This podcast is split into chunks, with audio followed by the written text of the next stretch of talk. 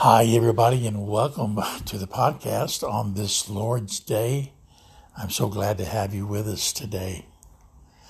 I'm uh, thinking about the goodness and mercies of God, and I'm thinking about joy. Someone once wrote, The joy of the Lord is my strength. The joy of the Lord is my strength. In the darkness I'll dance, in the shadows I'll sing. The joy of the Lord is my strength. In Sunday school, the children sing, The joy of the Lord is my strength. The joy of the Lord is my strength. The joy of the Lord is my strength. The joy of the Lord is my strength. you know, over in 1 Timothy chapter 6 verse 12, the Bible says, "Fight the good fight of the faith. Take hold of the eternal life to which you were called when you made your good confession in the presence of many witnesses." I believe when we look at that verse and think of joy, we need to be willing to, you know, fight for our joy. Because as Christians, we should be marked by faith and joy. And joy, of course, is one of the most precious fruits of the Spirit. In my opinion, if knowing Jesus doesn't bring us a deeper joy than those who don't know Him, what do you really believe? I mean, that doesn't mean Christians don't suffer and experience discouragement and sadness and grief and sometimes even depression. And Paul said himself in 2 Corinthians chapter 6 verse 10 that he was sorrowful yet always rejoicing. So somehow Paul was able even in the throes of sorrow to maintain his joy, to hold on to his joy. In fact, one of the promises that Jesus made in John chapter 15, verse 11, he said, These things I have spoken to you, that my joy may be in you, and that your joy may be full. Praise the name of the Lord. I mean, won't heaven be sort of the ultimate of our fullness of joy? But see, Jesus wants us to know his joy now, right now, today. And I believe believers can produce the fruit of the Spirit in this life. And one of those fruits of the Spirit is joy. Joy. Praise God. You know, Psalm 16:11 says, "In your presence there is fullness of joy." I know, I know, I know that uh, we have a fullness of joy that awaits us in heaven. But you know what? Heaven will take care of itself. What I need is a taste of that joy in this life. How about you? So, how do we experience that joy, Christ's joy, right now? Well, let me remind you that prayer is one of the most powerful ways to grow your trust and to grow your hope as you seek a stronger faith. And in the book of Jeremiah, chapter 2, it says, For my people have committed two evils. They have forsaken me, the fountain of living waters, and hewed out cisterns for themselves, broken cisterns that can hold no water. You see, when we look to the world, when we look to circumstance, situation, happenstance, when we look to anything else but Jesus for lasting joy, you're going to come up empty. Because those things that you would think should bring you happiness, uh, joy uh, out there in the world. No, they're leaky cisterns, they're leaky vessels. It may last for a minute, for a, a you know moment, but guess what? That joy shall diminish. The worldly joy diminishes. But the joy God gives us, amen, in that secret place is a joy that's everlasting. And that's the joy that we need to pray for. We need to ask God to free us from all those things that want to steal our joy. Amen. And, and, and ask God to give us insights and confidence and faith, in, faith even as we pray. So that when you pray and ask for God to help you to walk in purity and humility, you will remember that God said that He is your righteousness and peace. Amen. And that will bring you the contentment, even in difficult circumstances that you face. And that contentment equates to the joy that you will have. Amen. So as you desire for an attitude of selfless uh, living and selfless giving, amen, learn how to complain, not to complain about everything, but in everything, you know, find praise and find worship to the Lord. See, the Holy Spirit wants to help you, my friends. And He wants us to help us to think only in those things which are truthful and noble, things that are right and pure and lovely and admirable and excellent and praiseworthy. And listen, if we desire to walk uh, with the Lord in in His joy and to rejoice in Him always, even in the difficult times, let me tell you, you'll learn that joy that joy will abide with you in that in that special place in your heart. Amen. So remember, friends, as you're seeking of the Lord and as you're walking with Him, as you're resting in Him and trusting in Him, you'll be reminded again and again of the words of the Lord Jesus Christ.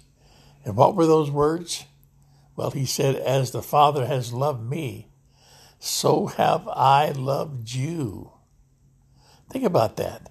As the Father has loved the Lord Jesus Christ, so does He love you today. And He wants you to abide in that love. And listen to me if you draw close to the Lord and keep His commandments, you will abide in my love, Jesus said, just as He kept His Father's commandments and, and abided in His love. Those things Jesus said, I have spoken to you that my joy may be in you and that your joy may be full. See, when we're fighting the good fight of faith and seeking the presence of God throughout the day, we will benefit from the joy of the Lord, the assurance of Christ.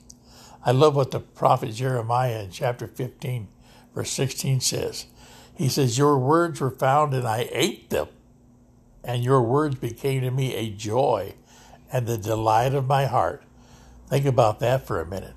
As we consume God's word, as we draw near unto God through his word and through prayer, guess what? We devour those promises and they become joy and a delight to your heart. You see, God's word is a conduit of his joy. It really is. It's on God's word that his joy comes. And as you and I continue to take it in, and believe it and obey it, it becomes delight to us. His promises gives us hope and makes us glad. Not only is the joy of the Lord your strength, the joy of the Lord becomes your gladness. Can you say amen? Your gladness. That's what happens when we fight the good fight of faith by studying the scriptures and asking God for understanding and meditate on those truths. And I love David too. David prayed for joy. David prayed in Psalms 51:12. He said, "Restore unto me the joy of your salvation." The joy of your salvation. Think about it for a moment, friend. You once were lost, but now you've found. You once were blind, but now you see.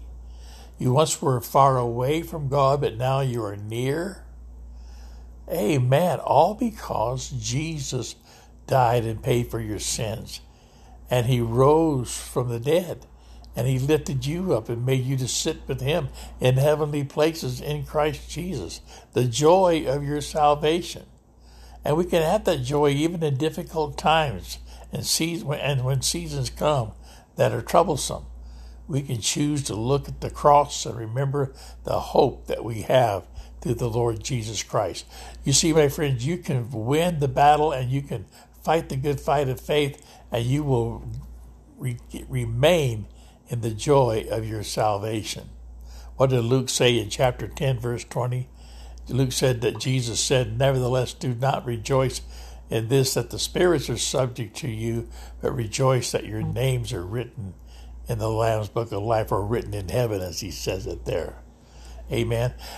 Written in heaven, your name is written in heaven. You have eternal life, and that eternity is secured in Christ. And the more you spend time in God's Word, more you spend time meditating on His truths and praying, the more you too will long to be with Jesus in His heaven. So don't give up, my friend. Keep fighting the good fight of faith by focusing on the truth of your eternal home and, and the glory that you will share with our Lord Jesus Christ. Listen, folks, maybe we need to do as David did, who took himself by the collar and shook himself over the book of Psalms, chapter 42, verse 5 and 6. And David said to himself, Why are you cast down, O my soul? And why are you in turmoil with me? Hope in God, for I shall praise him, my salvation and my God. Sometimes you just got to take yourself, amen, uh, and pick yourself up and determine, determine. Say to yourself, listen, I'm going to praise the Lord. I'm going to praise the God of my salvation. Why? Because Jesus came for our joy. And sometimes it's not easy. But if we continue to abide in Christ, trust me, it will be worth it. I can guarantee you one thing no one in heaven will say it wasn't worth going through when they uh, what they went through here on earth. No way. Amen. The suffering of this world can't be compared, the scripture says, to the glory that's going to be revealed. So today, let the joy of the Lord remain to be your strength.